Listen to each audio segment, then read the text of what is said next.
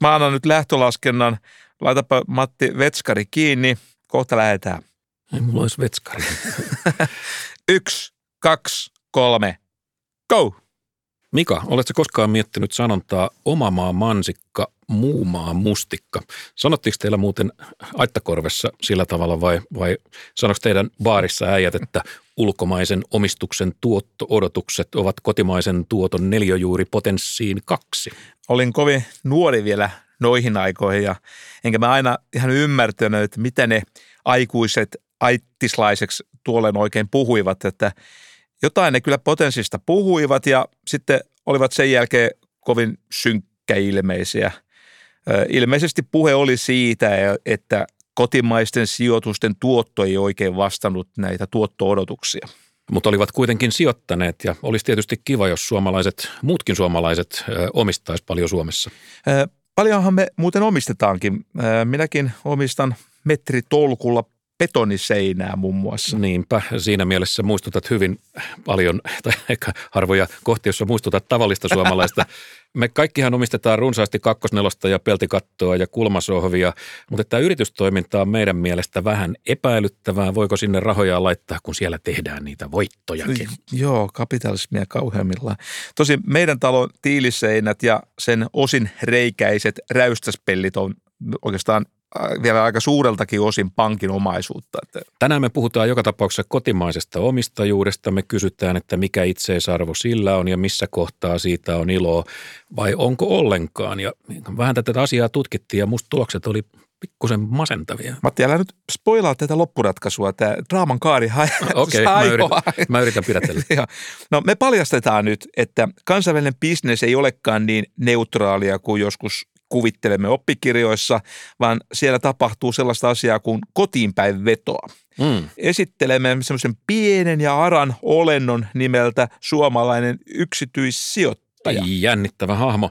Sen lisäksi me kurkistetaan vaihtoehtoiseen tulevaisuuteen, jossa Suomi, Ruotsi-Suomi on syntynyt uudelleen yrityskauppoilla ja, ah, ja, ah, ja, ja pidät, pidättele. Sitten lopuksi me kerrotaan, mitä on hirvijahtikapitalismi. Niin, jossain muualla maailmassa rikkaat, niin ne makailee auringossa jahdeilla konjakkia siemaillen, mutta meillä taas omistajapiirit, ne värjöttelee hyttysten purtavana hirvijahdeissa. Niin, ihmisraukat, sanoppa muuta, eikö niillä ole varaa pizzataksiin. Hyvät kuulijat, Tämä on AM suomalaisten täysin tekemä ja omistama podcast. Olisiko nämä meidän läpät muuten parempia, jos sä olisit ulkomaalainen tai jos sä olisit edes käynyt ulkomailla? Mä kyllä olen päättänyt pitää pääkonttorini Suomessa ja mä, kun kuljen tuolla Helsingin keskustassa, niin satunnaiset kohteet puhuttelee mua usein englannin kielellä Oho. ja ihan semmoisella suomen aksentilla, että ehkä mä kävisin ulkomaalaisesta. Mitä ne muuten ne kohtaajat sanoo? Give me your money. en myöskään rahaa mulle tarjoa.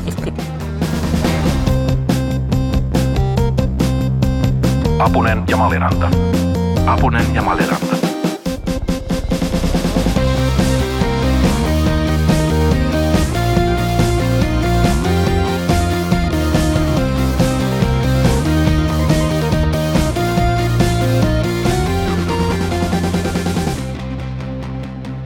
Mutta ensin pari sanaa huutokaupoista. Taloustieteen Nobelit jaettiin Tukholmassa 12. lokakuuta ja Palkinnon saivat amerikkalaiset taloustieteilijät Paul Milgrom ja Robert Wilson. He ovat kehittäneet huutokauppateoriaa, joka on siis meidän vanhan suosikin peliteorian serkku. Tämä voisi oikeastaan sanoa, että on kyse jopa veljestä, että okay. sukulaissuhde on läheisempi ehkä.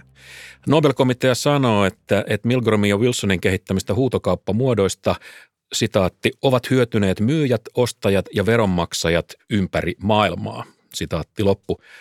Ok, mutta että mitäs nämä taloustieteen palsamäet on, on tarkalleen saaneet aikaiseksi? Miten, mikä huutokaupat näkyy esimerkiksi sun ja mun elämässä? Näkyy varmaan monella tavalla.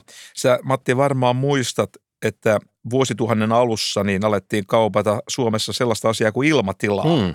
Siis taajuuksia kännykkäoperaattoreille – jossain vaiheessa meilläkin sitten otettiin käyttöön tämmöiset huutokaupat ja tuoreen huutokauppa on 5G-taajuuksista, joka käytiin tässä viime keväänä ja se tuotti Suomelle valtiolle 21 miljoonaa euroa. Mm-hmm. Kolme operaattoria siis maksoivat kukin 7 miljoonaa euroa oikeudesta käyttää 26 gigahertsin taajuuksia. Seitsemän miljoonaa. Noilla hinnoilla mäkin olisin voinut osallistua. No, jopa, jopas nyt, onko työelämän professorien palkat sitten tosiaan niin paljon korkeammat kuin meidän tavallisten, tai oikeastaan niin kuin tarkemmin sanottuna oikeiden professorien palkat. Te olette palkkakuopassa. Tosiaankin. Mut, mutta asiaan. Me kaiveltiin vähän arkistoja ja kävi ilmi tämä. Vuoden 2018 huutokauppa 3,5 gigahertsin taajuuksista toi valtiolle 77 miljoonaa. Sitten vuoden 2015 huutokauppa toi 66 miljoonaa. Tässä on sarja, 77-66. Mikä ja, seuraava? Ja, ja, ja vuoden ja paremmaksi menee nimittäin vuoden 2013 huutokauppa toi 108 miljoonaa ja nyt enää 21. Oh, nyt tässä on tapahtunut romahdus, tuossa oli tämmöinen kumma piikki välissä. Jos toi trendi jatkuu, niin noin nopeasti esti, estimoiden, niin 7G-taajuuksien käytöstä valtio joutuu sitten maksamaan yrityksille. No niin. Aalto-yliopiston professorit Matti Liski ja Juuso Välimäki ja toiminnanjohtaja Oskari Noksokoivisto – he antoi keväällä lausunnon tästä 5G-huutokaupasta ja se onkin aika tiukkaa luettavaa. Kova sana, joo. He sanoivat, että näyttää siltä, että, että tässä huutokaupassa on noudatettu lähtöhintoja, jotka perustuu edellisten taajuushuutokauppojen hintoihin – ja että vaikuttaisi vähän siltä, että lähtöhinnasta ei yleensä juuri nousta, mutta miten tämä käyrä voi olla laskeva? Jos, jos tämä pitää paikkansa, että on niin perustella edellisillä, niin sitten kuitenkin niin hinta putoo näinkin paljon seitsemäs Va- vuodessa vaikea sanoa, mutta tässä taitaa olla ajatuksena se, että tämä huutokauppa oli järjestetty sillä tavalla, että, että tässä nimenomaan help, helposti juututaan siihen lähtöhintaan, joka nyt on otettu sitten jostain, jonka perusteet jäi vähän epäselväksi. Ja tämä lausuja porukka tosiaan ihmetteli, että miksi Suomessa on poikettu sitten tämmöisestä taloustieteen oppikirjamallista ja itse asiassa siitä toteutusmallista, jota on käytetty tosi monissa muissakin maissa. Hmm. Toisella tavalla järjestettynä niin olisi luultavasti tai ainakin olisi ollut iso mahdollisuus, että olisi päästy selvästi korkeampiin hintoihin. Piti keksiä itse tämäkin. Niin. Ja toinen ongelma tässä on se, että me emme oikein tiedä, miten tämä ensimmäisen lähtöhinta oli muodostettu, että mistä nämä on saatu nämä tasot. Lähtöhintaa määriteltäessä on vedottu muiden maiden, kuten Italian ja Etelä-Korean huutokauppoihin, mutta ei niistä ollut oikeastaan paljastettu niitä lukuja ja sitä laskentakaavaa. Mutta voisiko tässä olla taustalla sellainen ajatus, että äh, jos huutokaupan hinta nousee korkeaksi, niin se siirtyy jollain tavalla kuluttajahintoihin? No vaikea tietysti sanoa varmasti, että spekulointin kanssa pitää olla aina tarkkana, mutta, mutta jossain määrin on ymmärrettävä ja tavallaan aika traaginenkin väärinkäsitys ajatella sillä tavalla, että tämmöiset niin sanotut upotetut kustannukset voisivat jotenkin automaattisesti siirtyä sitten loppujen lopuksi kuluttajien maksettavaksi. Eli puhelun hintaa nostettaisiin siksi, että teleoperaattori on joskus aiemmin joutunut maksamaan niistä luvista enemmän. Hetkinen, täsmennetään vielä siis upotettu kustannus tarkoittaa siis kerran maksettua kulua, joka on ollut ja mennyt. Joo, on ollut ja mennyt, eikä vaikuta sitten enää niihin myöhempiin bisnespäätöksiin. Ja se on, on ihan hyvä lähtökohta ajatella, että yritys nostaa aina silloin hintaa, jos se on sille taloudellisesti kannattavaa. Eli ja se on semmoinen tilanne, että tämä hinnan nosto ei karkota liikaa niitä asiakkaita. Mm. Ja tämä taas riippuu siitä, että miten se kilpailu siellä markkinoilla toimii. Mm.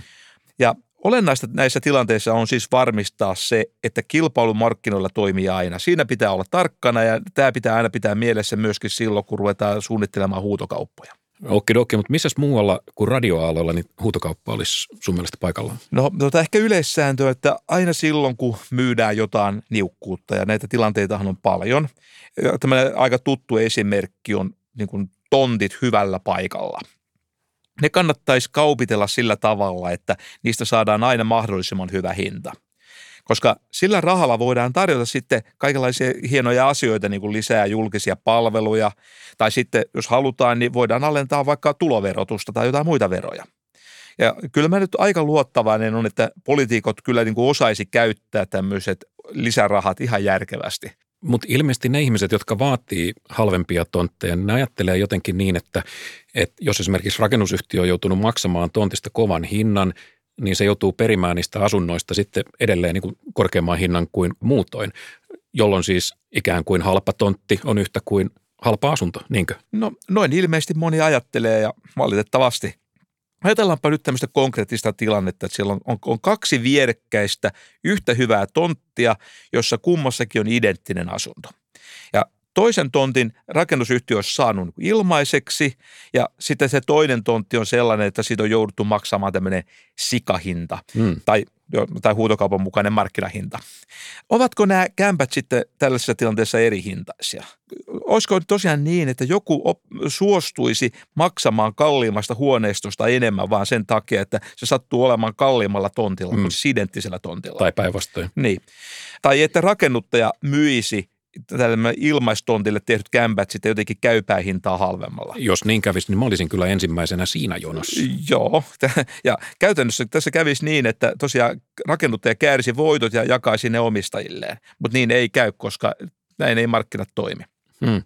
No sinänsähän siinä tota, voittojen käärimisessä ei ole mitään tuomittavaa. No markkinatalouden näin, näin sen kuuluukin toimia, että, että pikemminkin voisi niin kuin kysyä, että onko eettisesti oikein, niin kuin, tai onko valtiovalta toiminut eettisesti oikein, no, kun, se luovu, kun se luovuttaa arvokkaan tontin alihintaan. Toisin sanoen, valtiohan silloin tuhlaa, tai kuka tuhlaa, nyt se, joo. niin, onkaan se omistaja, niin tuhlaa omaisuuttaan. Joo, ja arvokasta sellaista.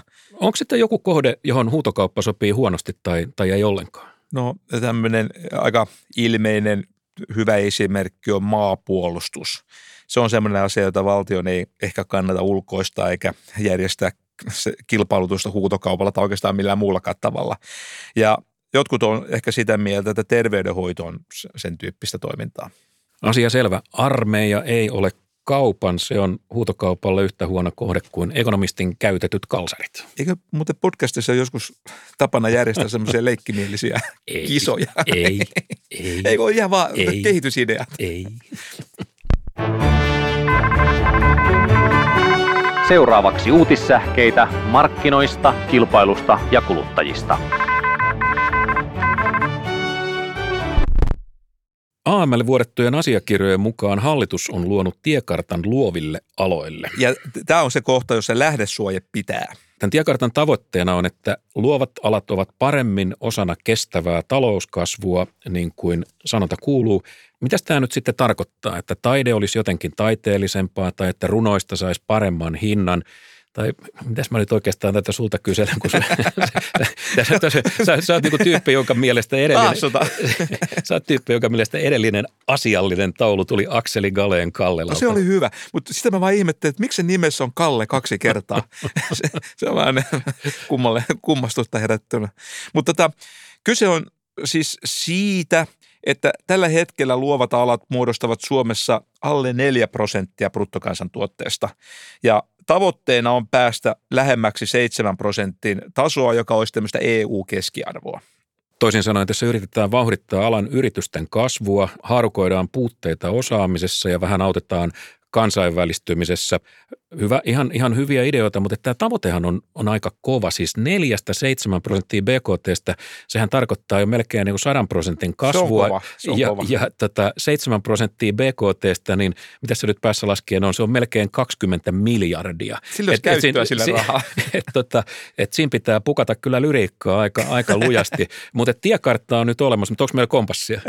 tota, se on sulle liian vaikea laite, Matti, koska on kyse työelämäprofessorista, niin sille pitää tehdä semmoinen orava polku, jossa pääsee niin kuin maaliin ja mehulle, kunhan vaan seuraa semmoista punaista narua. Maali ja mehu, oikein hyvä. Työ- ja elinkeinoministeriö on tehnyt koronasta tilannekuvan, joka on mittava ja kattava paketti. Siitä voi lukea, miten koronaan on reagoitu ja miten näitä paljon puhuttuja julkisia tukia, joista mekin on puhuttu täällä, miten niitä on, on jaettu. Mika, oliko näissä luvuissa mitään sellaista, mikä sut yllätti? Paitsi ehkä se, että kaikissa niissä jutskissa, missä on se prosenttimerkki, niin aliluku on aina sata. Matti, sä taidat olla niitä kavereita, tota, joita murhe ei sitten vaivaa, vaikka osakkeen arvo olisi laskenut vuoden aikana 100 prosenttia, jos sen arvo oli noussut edellisenä vuotena 150 prosenttia, eli sä ajattelet, että sä oot niin voitolla vielä 50 prosenttia. Niinpä. Nämä, niinpä. nämä prosenttilaskut vähän vaikeita. niin. Mutta vakavasti ottaen, niin yllättävää kyllä tässä mun mielestä on se, että konkurssit on niin suorastaan vähentyneet edelliseen vuoteen verrattuna. Ja tässä suhteessa taitaa olla eroa esimerkiksi Ruotsiin, jossa konkurssit on merkittävästi lisääntyneet. Voiko tämä olla totta? Miten tämä on mahdollista? Tämä on outoa, mutta ehkä yksi selitys voisi olla se, että suomalaiset velkojat ovat pitkäjänteisiä ja pitkämielisiä. Mm. Tai sitten vaihtoehtoisesti voisi uskoa, että ajatella, että ehkä ne uskoo, että meillä Suomessa valtio lapioi rahaa sitten niin paljon ja niin kauan, että kaikki saa kuitenkin aina omansa takaisin, tapahtui mitä tapahtui. Okei, okay, eli, eli luotetaan todella lujasti tukea. Valtioon ja mm. valtion tuki. Mm. Joo. Tai, tai sitten yrityksessä on puskureissa rahaa oikein riittävästi, kun ne on sitten esimerkiksi, nehän on investoinnit väitetysti niukasti viime vuosina ja sitten sen takia siellä on niitä puskureita ja ja niitä puskureita sitten voidaan tässä käyttää. Rahaa patjan alla. Hämmentävä tulos kaiken kaikkiaan, mutta että – Katsotaan nyt, jos mä hiukan puolustan tässä pessimistejä, niin voihan olla, että kevään aalto, virusaalto pyyhkäs puskurit, nämä sun puskuris monesta ei yrityksestä. Niin, niin että ei, ei, niitä, ei siellä patjan alle sinne ei mahdu määränsä enempää. Ja, ja, ja nyt jos tulee, ja kun on tullut toinen, toinen aalto, niin, niin että se saattaa nyt sitten tuoda, tuoda perässään niin yritysten konkurssiaallon. Tähän me palataan myöhemmissä jaksoissa pysykää hyvät ihmiset taajuuksilla. Ja pysykää niillä taajuuksilla, vaikka niistä on maksettu muuta alihintaa.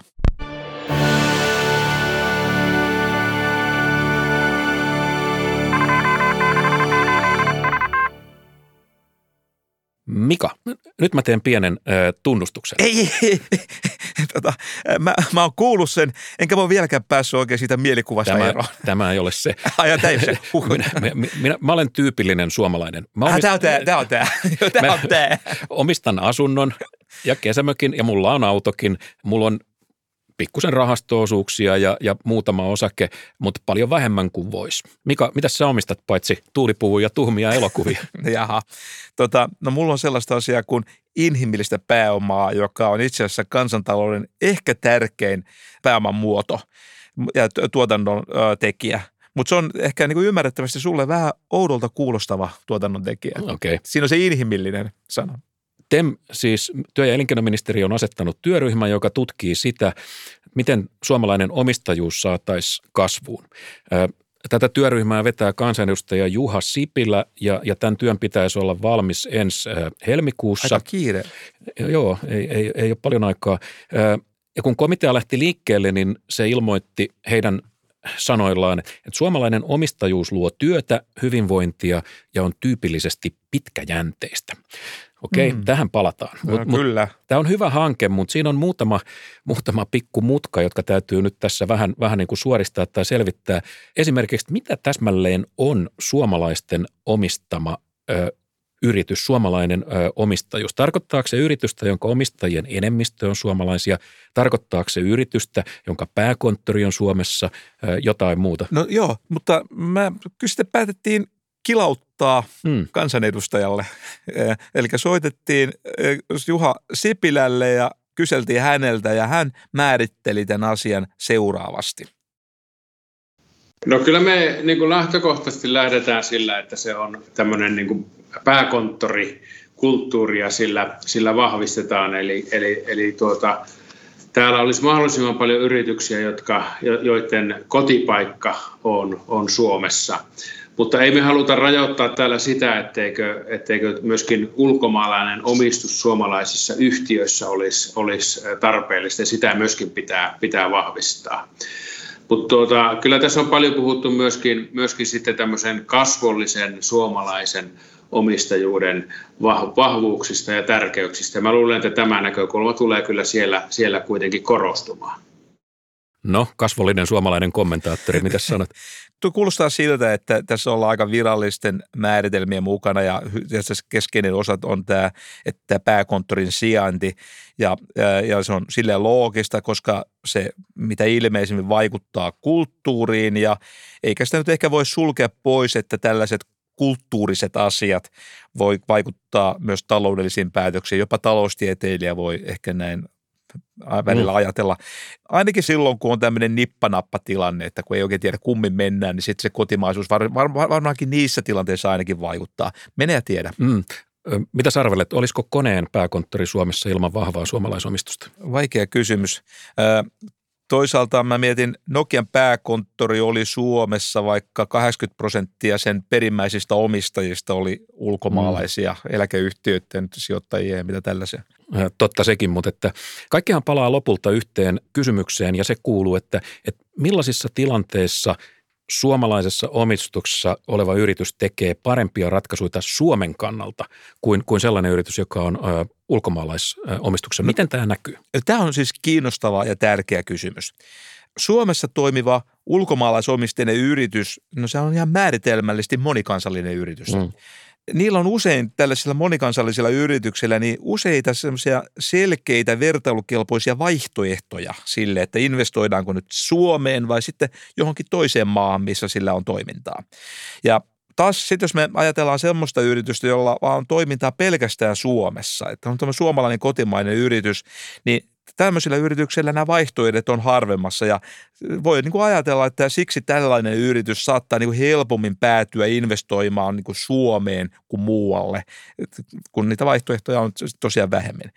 Ja tämä, että päädytään investoimaan Suomeen, niin se voi olla Suomen kannalta myönteistä ainakin niin kuin ehkä lyhyellä aikavälillä ja ehkä esimerkiksi tällaisen talouskriisin aikana. Taas voisi sanoa, että menee ja tiedä. Mm. Mutta täytyy niin kysyä, että tunteeksi kansainvälinen bisnes, siis yritys, joka toimii monissa maissa, niin, niin voiko tällainen kansainvälinen bisnes tuntea isänmaallisuutta? Saako se tuntea isänmaallisuutta no, yli, yli, ylipäätänsä? Mä kyselin tätä asiaa muutamilta sijoittajilta. Ja, se ja kyselytutkimusta. Mä, mä, mä teen, juu. Haastattelututkimusta, laadullista analyysiä. Huolellisella määrätietoisella otannalla. Niin mä, mä, mä, mä Parhaille kavereille. Kysyin, kysyin muutamilta sijoittajilta ja, ja kokeneilta yritystalouden ammattilaisilta tätä asiaa. Ja he sano kyllä suhteellisen yksimielisesti, että, että kyllä bisneksessä esiintyy tällaista talousnatio, mikä, mikä, mikä oli havaintomäärä? talousnationalismia. Ja tota, sano, että, että vähän niin kuin siinäkin, että omistuksen tuoma päätäntävalta on kriittinen juttu silloin, kun mietitään yrityksen kannalta niin, niin tosi olennaisia investointeja tai päätöksiä, tai sitten toisella puolella näitä säästöpäätöksiä, että mistä leikataan, mitä suljetaan ja niin edelleen. Ja näitä niin, nippanappatilanteita. Nippanappatilanteita ja, ja, ja, ja tämmöisissä tilanteissa tapaa yleensä käydä niin, että ikävät asiat aloitetaan kaukaa, mukavat aloitetaan läheltä. Se on inhimillistä se on loogistakin. Itse asiassa taloustieteilijäkin voi jopa toisin sanoen, toisin sanoen ulkomaalainen yritys, kun se alkaa saneeraamaan, se aloittaa ensimmäisenä Suomesta, joka on siellä periferiassa. Kun huuto su- ei kuulu korviin. Niin Juuri näin. Ja suomalainen yritys taas, niin kun se, se avaa ikkunan, niin huuto kuuluu, niin on kivempi aloittaa jostain toiselta puolelta. Tuosta voi olla samaa mieltä. Toi kuulostaa uskottavalta. Mutta voisiko tuossa nationalismista osa selittyä sillä, että suomalaiset ammattilaiset tuntevat niin tämän ympäristön ja täällä toimivat toimijat niin taustat tarkemmin että niin kuin täällä suunnalla maailman kolkkaa on niin kuin heidän näkökulmastaan enemmän luottamuspääomaa. Jokainen hakee omasta kulttuuristaan sen, mikä pitää arvokkaana ja kaikkihan varmaan ajattelee niin kuin ihan samalla tavalla omasta näkökulmastaan, että Esimerkiksi ranskalainen näkee, näkee ranskalaisuudessa ison mahdollisuuden ja kilpailuedun ja notkeutta ja luovuutta ja ties Nokia mitä. Ei ja, ranskalaisuudessa ja, vahvuutta. Ja, ja, ja, ja sitten taas kun me, me katsotaan samaan suuntaan, niin me nähdään ehkä sitten niin kuin joku rasittava yrityskulttuuri, jossa vaan niin kuin säädetään ja selostetaan ihan loputtomasti. Joo, mutta tota, ehkä tämä kulttuurinen monimuotoisuus on kuitenkin tärkeä vahvuus, varsinkin semmoisilla kansainvälisillä markkinoilla toimivilla yrityksillä. Mä oon nähnyt tästä aika vahvaa argumentaatiota sen puolesta, että on niin tosi tärkeää, että esimerkiksi yrityksen hallitus on monimuotoinen monellakin tavalla. Ja tämä varmaankin pätee myöskin niin kansallisuuteen koska silloin kun hallituksen jäsenet ja niitä tulee eri kansallisuuksista tai niin kuin kulttuurista vaihtelua, niin silloinhan näitä asioita tulee punnittua melkein niin kuin väistämättä niin kuin useammasta näkökulmasta.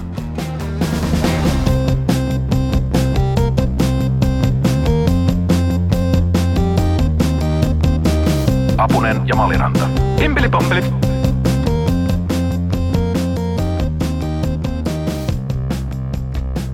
No sitten asia, joka on meille tyypillinen ja, ja niin sanotusti mentaalinen, siis korvien välissä.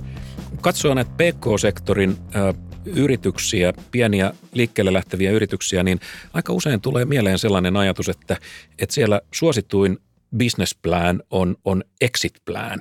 Siis se, että et, et mietitään jo alusta alkaen sitä hetkeä, jolloin yrityksen voisi laittaa lihoiksi, jolloin se voisi, jolloin se voisi myydä mm. ja, ja, ja tehdä samalla ö, hyvä, hyvä tili. Mutta tuossahan ei välttämättä ole mitään ongelmaa esimerkiksi silloin, jos kyseessä on tämmöinen niin sanottu sarjayrittäjä.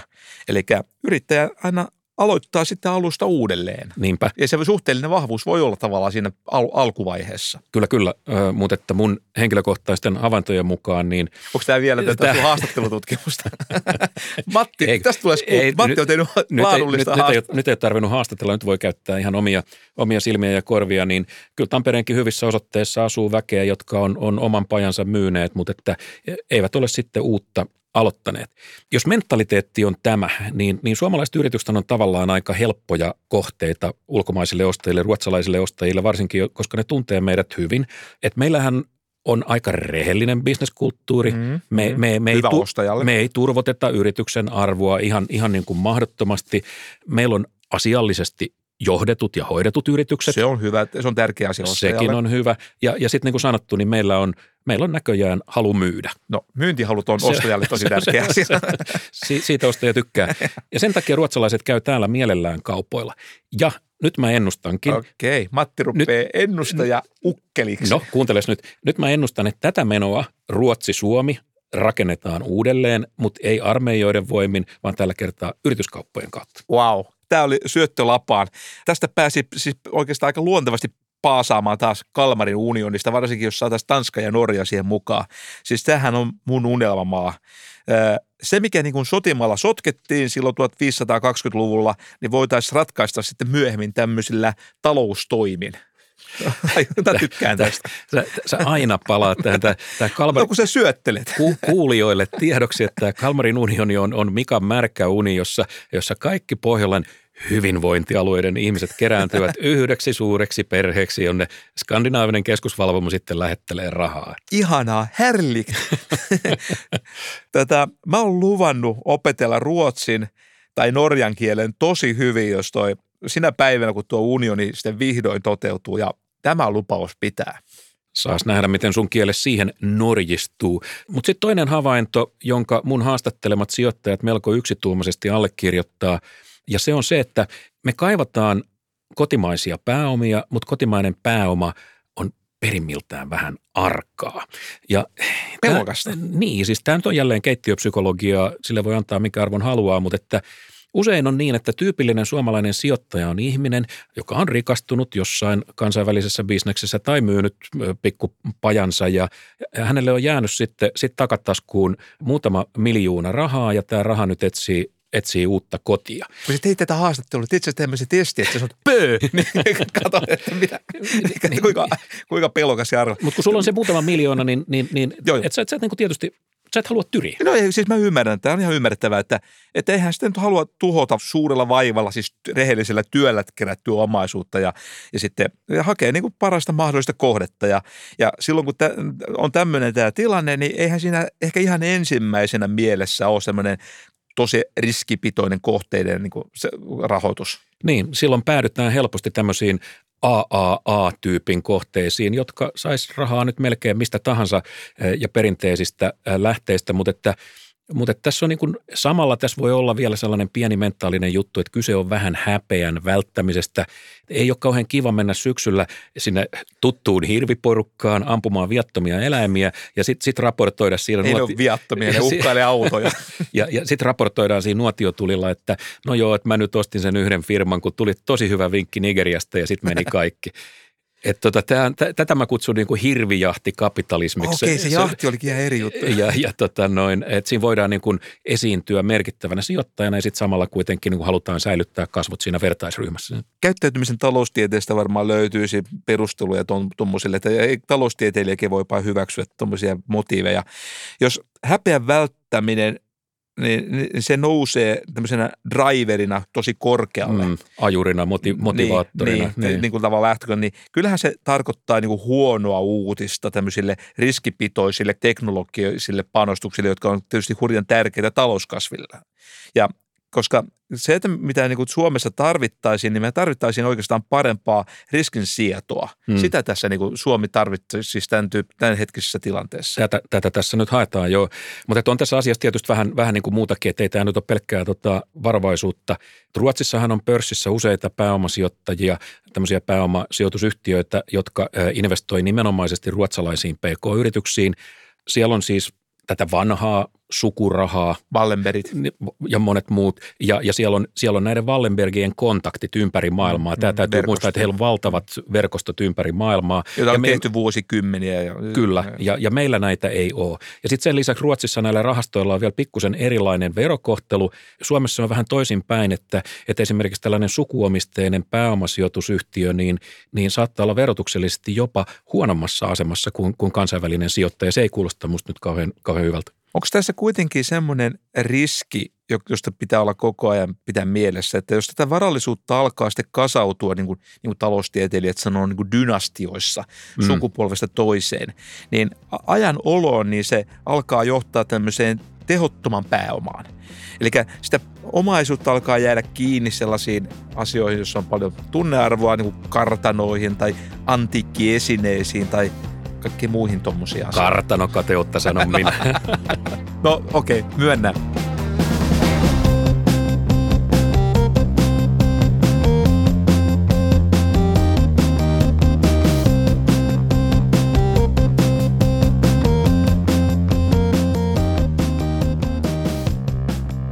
Sitten se pitkäjänteisyys, jota tämä Sipilän työryhmäkin perään kuulutti, mistä me saataisiin sitä kärsivällistä omistajuutta, jota ei tuulet heiluttele. Eikä äh, puuskatkaan. Niin, ja, ja, ja nyt kysymys kuuluu, että mikä on tärkein asia sijoittumis- ja investointipäätösten kannalta, ja näin tähän kysymykseen vastasi Juha Sipilä. Me, meillä on pitkään ollut se tilanne, että investoidaan vähemmän kuin mitä on, on poistot. Ja tämä on kyllä huolestuttava tilanne, mutta kyllä se ehkä kertoo enemmän siitä koko yhteiskunnan houkuttelevuudesta ja kilpailukyvystä. Houkuttelevuus on tärkeää, se on siis kiistatonta, se on riidatonta. Bisneksessä ja ihmissuhteissa. Se on, joo, juuri näin, juuri näin. Markkinataloudessa kukin maa on kuitenkin aina lopulta houkutteleva sijainti aina jollekin toiminnalle. Tämä on tämmöinen taloustieteen yksi suhteellisten etujen periaatteen periaate. Mutta se elintason kannalta tärkeä kysymys kuuluu, että kuinka houkutteleva sijaintipaikka Suomi on semmoisen korkean arvonlisän yrityksille. Mm.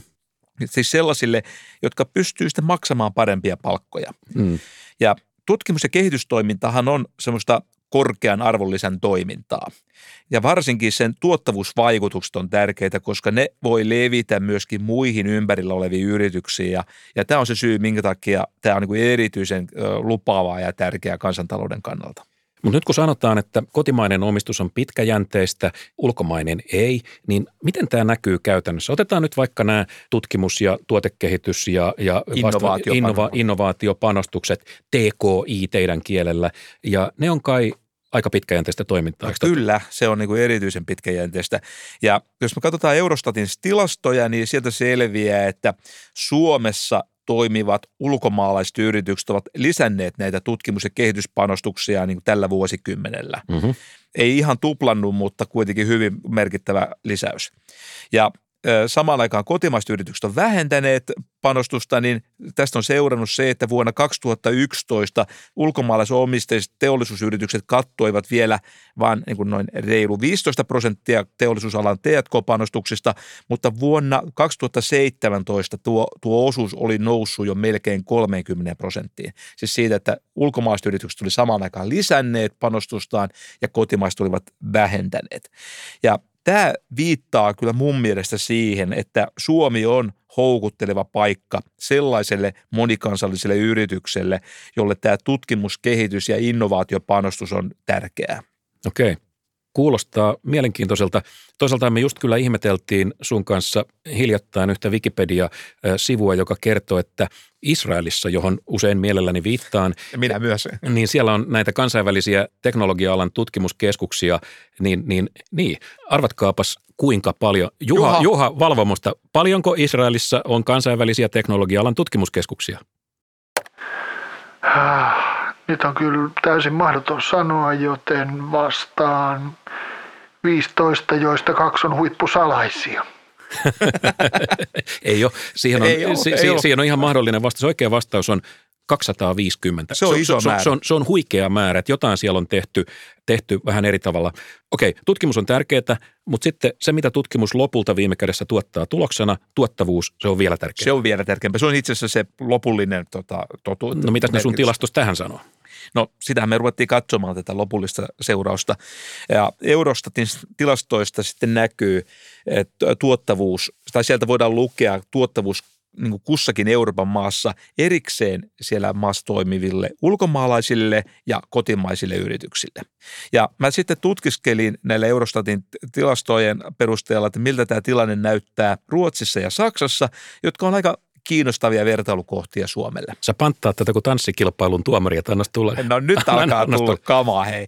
Tota, ensimmäinen havainto on se, että Suomessa toimivat ulkomaalaiset yritykset ovat työn tuottavuudeltaan itse asiassa samaa tasoa kuin Ruotsissa toimivat ulkomaalaiset yritykset. Okei. Minusta se on kiinnostava, Se on tärkeä ihan, havainto. ihan looginen havainto, koska päätökset tehdään siellä Joo. Mutta sitten jos me katsotaan Suomessa toimivia kotimaisia yrityksiä, niin ne jäävät sitten puolestaan jonkin verran jälkeen, kun niitä verrataan Ruotsin kotimaisiin yrityksiin. Okei, tämä on kiinnostavaa. On. Ja tilastoista myös nähdään, että Suomessa toimivissa ulkomaalaisissa yrityksissä niin henkilökunnasta 6,3 prosenttia on tutkijoita. Ja vastaava luku sitten Suomen kotimaisissa yrityksissä on alle puolet tästä, eli 2,9 prosenttia. Ne tekee tutkimus- ja kehityspanostusta paljon, ja se heijastuu siinä tuottavuudessakin. No nyt, nyt kaikki kuulolla olevat journalistit kynä esiin, nyt, nyt alkaa tulla uutisia, mutta sanos vielä, miten ulkomaalaisten omistamat yritykset pärjää verrattuna kotimaisiin, suomalaisiin yrityksiin? No tässä tuottavuuskuilu on leveä kuin porvarin hymy, kun se riistää työläistä. Le, leveä kuin de, demarin lupaukset. No, Vuosina 2008-2017, jos lasketaan tämmöinen keskiarvo, ei, ei, ei anneta vuosiheilahtelujen sotkea, niin ulkomaalaisomisteista yritykset olivat työn tuottavuudeltaan 40 prosenttia suomalaisia yrityksiä parempia. Ero selittyy tietysti sillä, että nämä ulkomaalaiset yritykset, ne on paljon suurempia ja ne toimivat tämmöisillä tuottavammilla toimialoilla. Mm. Mutta se tärkeä tekijä elintason kannalta on se, että näillä ulkomaalaisilla yrityksillä, jotka on siis monikansallisia yrityksiä, niin niillä on parempi teknologia ja niillä on myöskin tutkitusti paremmat johtamiskäytännöt. Näistähän me ollaan puhuttu aikaisemmissakin mm. jaksoissa. kyllä, kyllä. Ja se on yksi selitys sille, että miksi ne ylipäätään on monikansallisia yrityksiä. Mutta siis 40 prosenttia, se, sehän, on, sehän on jäätävä luku. Se on jäätävä luku, mutta samaa mittaluokkaa olevia lukuja nähdään kaikissa maissa. Ja koska monikansalliset yritykset, jotkut yritykset ovat tosi hyviä, ne osaa nämä teknologiat ja johtamiset ja ne sitten kun on niin hyviä, niin ne toimii monessa maassa. Okei, no mutta siis se, että ylikansallinen yritys on tehokkaampi, se on, se on maailmanlaajuinen ilmiö, sitä nähdään kaikkialla. totta, joo. Siitä meidän ei kannata nyt erityisesti pukeutua säkkiin ja tuhkaan, mutta sitten mä palaan siihen, mitä sanoit aikaisemmin, että sitä kannattaa vähän surra, että ruotsalaiset keskenään on tuottavampia kuin me, että Tähän alkaa nyt haista siltä, että meillä on enemmänkin tuottavuusongelma kuin omistajuusongelma. Mun mielestä meillä on aihetodisteita, että tuosta suunnasta kannattaa ruveta vähän tätä asiaa ää, niin kuin tonkimaan, koska jostain syystä niin Suomessa toimivat suomalaisomisteiset yritykset eivät ole tosiaan yhtä tuottavia kuin nämä Ruotsissa toimivat ruotsalaiset yritykset. Viime vuosina tämä ero on ollut tuommoista 10 prosentin luokkaa. Mi- miksi tämän raon kiinni kurominen olisi sun mielestä niin tärkeää? No tota, koska jos nämä suomalaiset yritykset pystyisivät parantamaan tuottavuutta, niin siitä seuraisi paljon kaikenlaista hyvää. Siitä seuraisi enemmän investointeja, siitä seuraisi vientimenestystä, siitä seuraisi isompia osinkoja, enemmän verotuloja, enemmän työtyytyväisyyttä, parempia palkkoja. Siis leveä hymy on sekä työläisellä että porvarilla, kun se Just niin, tuottavuudesta ja lähtee. lumisemmat talvet ja aurinkoisemmat kesät. Toi on ihan too good to be true. Nyt siis näyttää siltä, että, että vuoden 2015 jälkeen ulkomaalaiset yritykset on investoineet Suomessa yhtä paljon työntekijää kohti kuin ulkomaalaiset yritykset on investoineet Ruotsissa. Mutta tähänkin sisältyy uutinen. Kyllä, kyllä, kyllä. Tota, siis ulkomaalaiset yritykset ovat investoineet koneisiin, laitteisiin ja rakennuksiin, siis tämmöiseen tuotantopääomaan, noin 14 000 euroa työntekijää kohti. Pienen henkilöauton verran. Pienen henkilöauton verran ja joka vuosi jokaista työntekijää kohti. Mm-hmm. Aika paljon pääomaa loppujen lopuksi. Ja tässä suhteessa niin nämä Suomessa on tapahtunut niin kuin merkittävä muutos sitten, kun verrataan vuosiin 2008-2012, jolloin meillä oli kustannuskilpailukykyongelma. Sen jälkeen Suomessa toimivat ulkomaiset yritykset alkoivat lisätä näitä investointeja tosi voimakkaasti. Ne itse asiassa tuplasi ne. Ja sen sijaan näissä kotimaisissa yrityksissä niin tämä investoinnit ovat alkaneet lisääntyä paljon vaisummin ja paljon myöhemmin. Tosin nousussa nekin ovat, mutta ei lähellekään niin voimakkaassa näistä sun kaiken tietävistä taulukoista ja tilastoista näkyy se, että, että Ruotsin kotimaiset yritykset investoi enemmän kuin Suomen kotimaiset yritykset. Ja kun meillä puhutaan investointilamasta, johon usein on, on niin kuin viitattu, siis tarkoittaa sitä, että investoinnit jää pienemmäksi kuin poistot, niin, niin onko nyt niin, että, että tätä uskoa, tulevaisuuden uskoa puuttuu nimenomaan kotimaisilta omistajilta? Investointihan niin. tarkoittaa aina tulevaisuuden uskoa. Nimenomaan sen perusteella tulevaisuuden uskollahan niitä investointeja tosiaan tehdään, mutta hyvin tärkeä kysymys, että mistä tämä uskon puute sitten tulee. Onko tämä tämmöistä mentaalista, kulttuurillinen asia? Mä en oikeastaan usko, että se on nyt se ratkaiseva syy. Jos yritykset eivät investoi – niin kyse ei välttämättä ole mentaalisesta ongelmasta, vaan syynä on luultavasti se, että ei vaan ole hyviä investointikohteita. Nimittäin rahahan on nyt tosi halpaa. Mm, pitää paikkansa. Ja, ja jos on tämmöinen tilanne, että ei ole hyviä investointikohteita, niin siinä tilanteessa tämä investointien lisääminen, niin se olisi vähän niin kuin tämä vähän kulunut kielikuva kuuluu, se olisi niin kuin narulla työntämistä. Kliseet on ihan ok.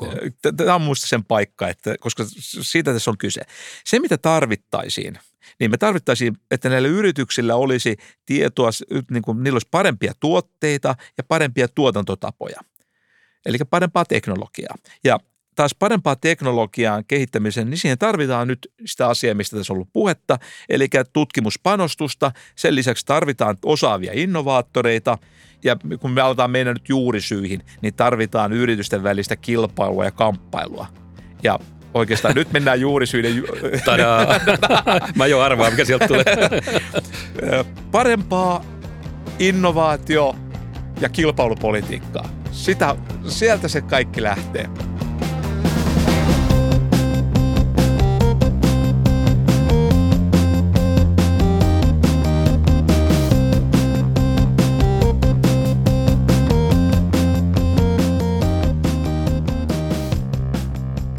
Oi Suomi on, kuten huuhkajien fanit huutavat.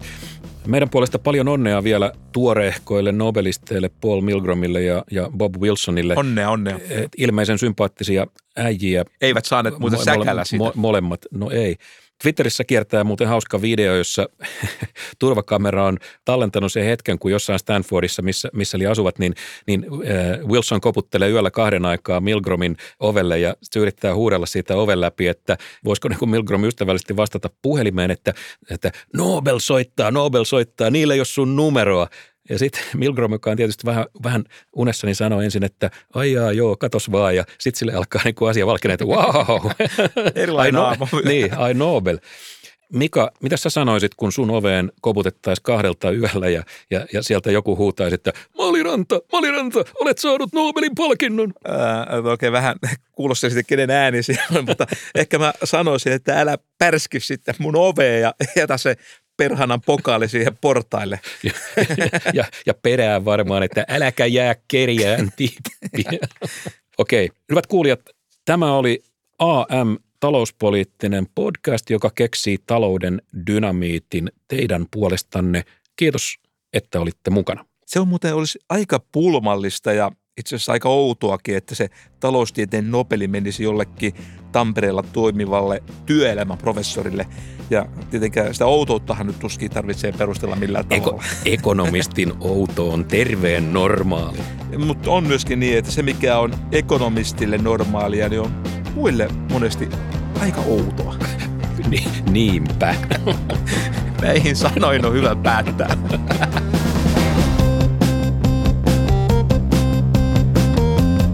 Hyvät kuulijat, kiitos, että olitte mukana ja levittäkää sanaa. Levittäkää sanaa. Tämä jakso löytyy kaikista podcast-palveluista.